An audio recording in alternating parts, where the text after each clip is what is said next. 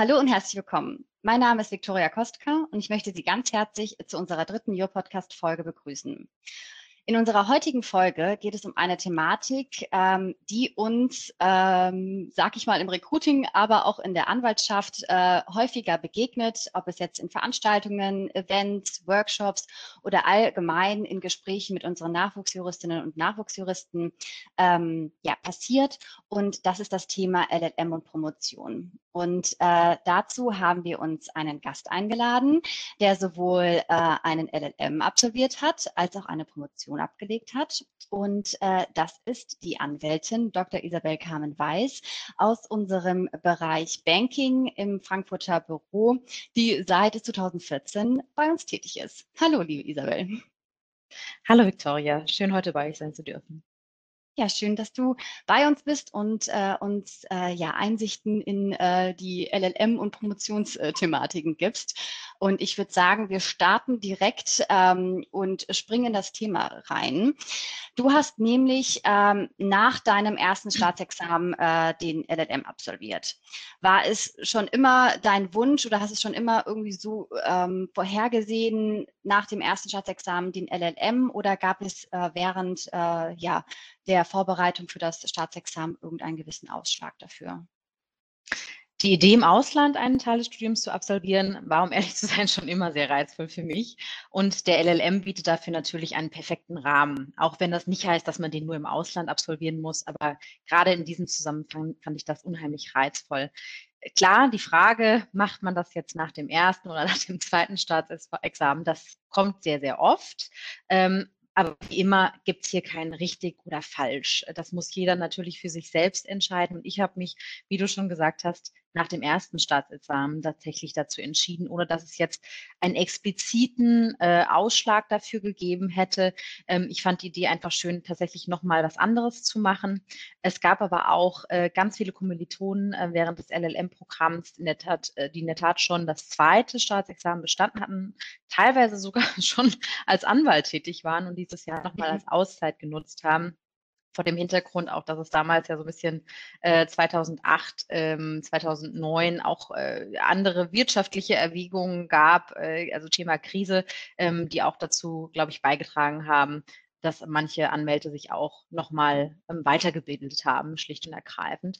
Aber die Mehrzahl meiner Kommilitonen war tatsächlich ähm, solche, die ein erstes Staatsexamen erst absolviert hatten, ähm, mhm. also sozusagen ähm, zur gleichen Zeit wie ich.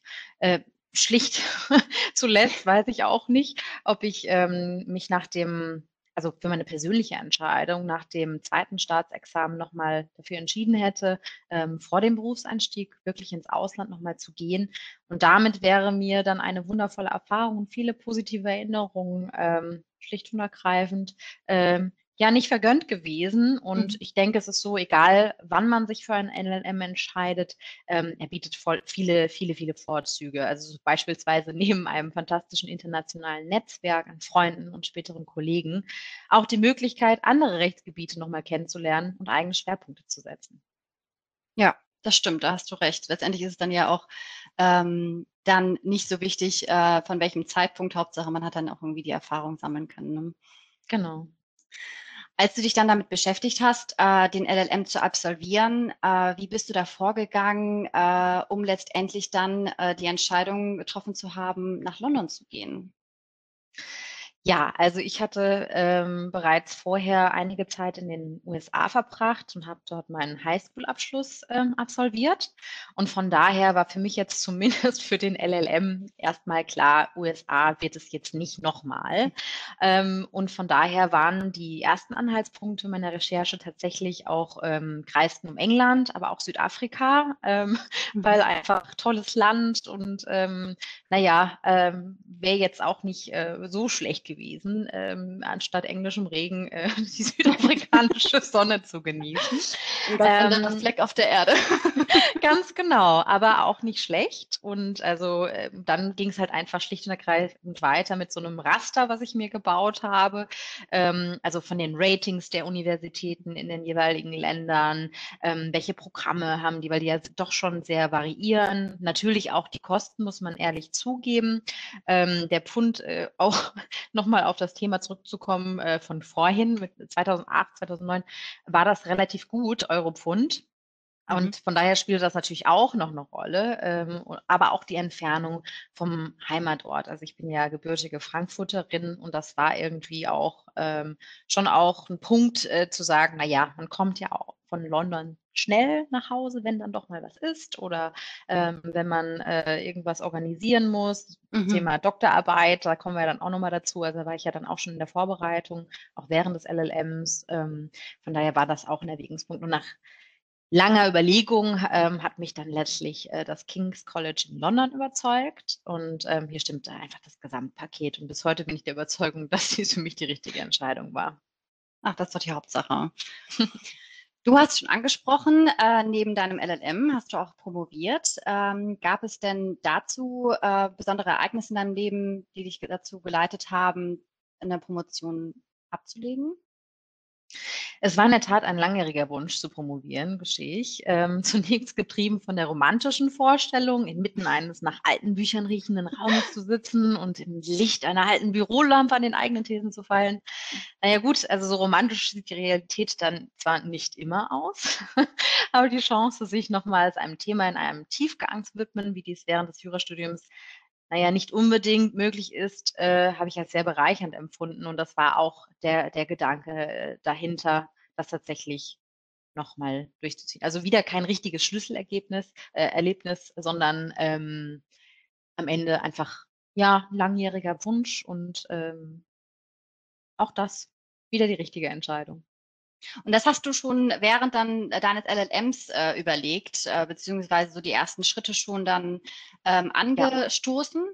Mhm, genau, also ich habe damals meinen ähm, dann äh, Doktorvater ähm, auch nochmal in Deutschland besucht. Ähm, ich wollte eigentlich sogar erst bei jemand anderem promovieren, weil er eigentlich ähm, kein äh, Professor war, also, sondern nur Honorarprofessor und hatte das, wollte das Thema eigentlich mit ihm besprechen.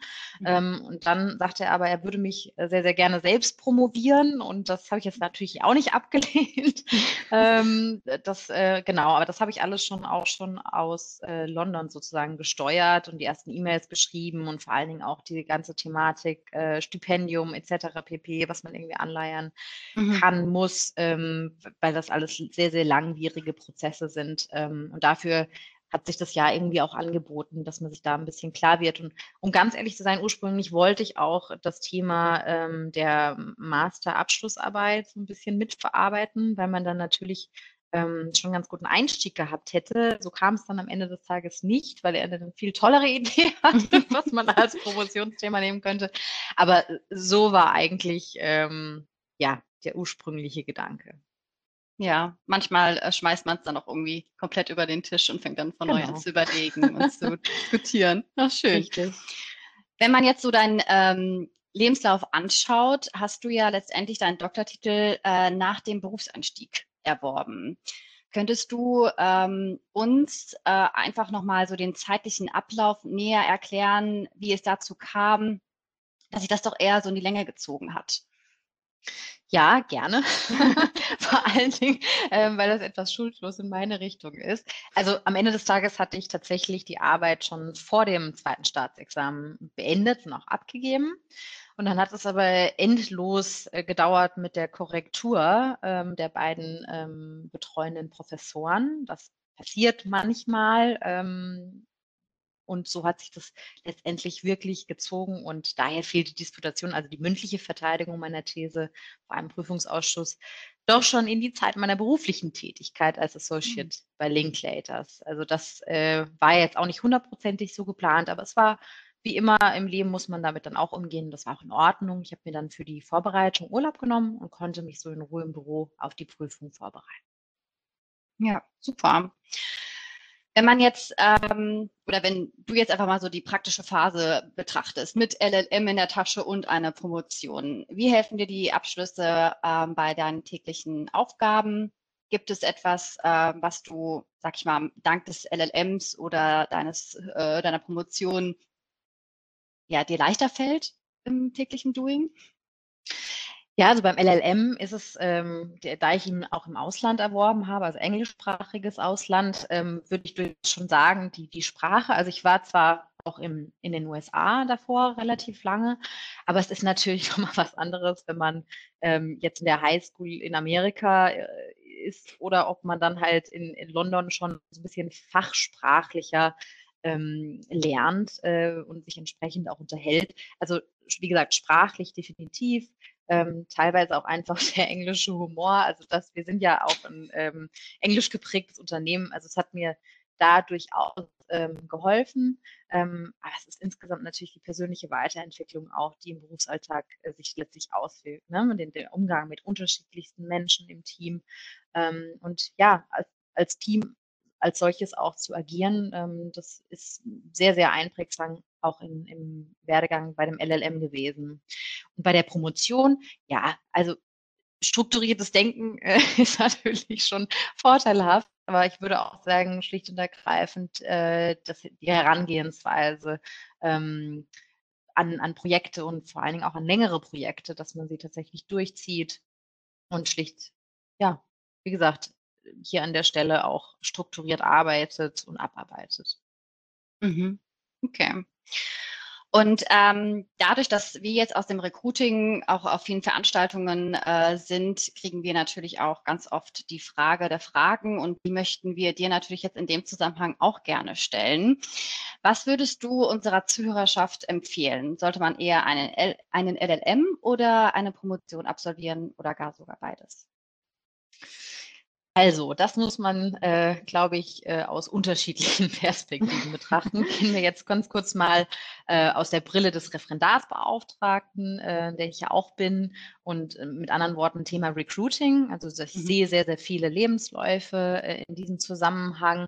Und äh, mal ganz kurz vorausgeschickt, also Linklaters äh, setzt jetzt weder das eine noch das andere voraus. Natürlich ist es alles nice to have, ähm, aber wenn ich mir einen Lebenslauf anschaue und sehe dann, dass jemand ein LLM absolviert habe, hat, dann ähm, ist natürlich, bedeutet das erstmal für mich über den Tellerrand hinausblicken ähm, und gegebenenfalls auch fremdsprachliche Kompetenzen des Kandidaten. Und wenn der Kandidat hingegen promoviert hat, bedeutet das zumindest im ersten Blick gutes oder gewisses Durchhaltevermögen für ein mhm. Projekt und wissenschaftliches Arbeiten. So, also mhm. das ist beides toll, aber es ist immer eine Gesamtschau, äh, wie in allen anderen Dingen auch. Und der Lebenslauf ähm, kann auch aufgrund von anderen Umständen beeindrucken oder ähm, hervorstechen. Was ich auch immer ganz toll finde, sind äh, Erfolge im, im Sport, ähm, dass sich da jemand wirklich ähm, reingebissen hat. Und letztendlich Vielleicht aus Recruiting-Sicht gibt es keine Präferenz zwischen LLM und Promotion. Auf der persönlichen Ebene wiederum muss ich äh, gestehen, wenn ich jetzt nur das eine oder das andere hätte machen dürfen, wäre es wahrscheinlich der LLM gewesen, weil beides äh, positive Aspekte hat. Aber auch hier gilt, not one size fits all. Das hast du sehr schön gesagt. also letztendlich äh, kann man unterm Strich sagen, es ist immer eine persönliche Präferenz, ähm, ob man sich für einen LLM entscheidet, ob man sich für eine Promotion entscheidet oder ob man sich äh, weder noch für ein LLM oder eine Promotion entscheidet. Das ist zumindest aus Linklaters Brille dann gesprochen. Genau, also am Ende des Tages schon, wie gesagt, alles nice to have.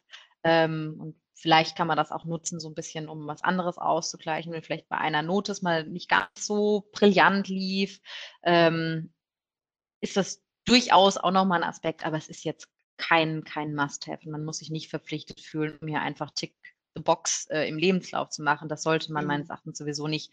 Aber wenn man Lust drauf hat, ähm, dann ist beides wirklich ein tolles Projekt.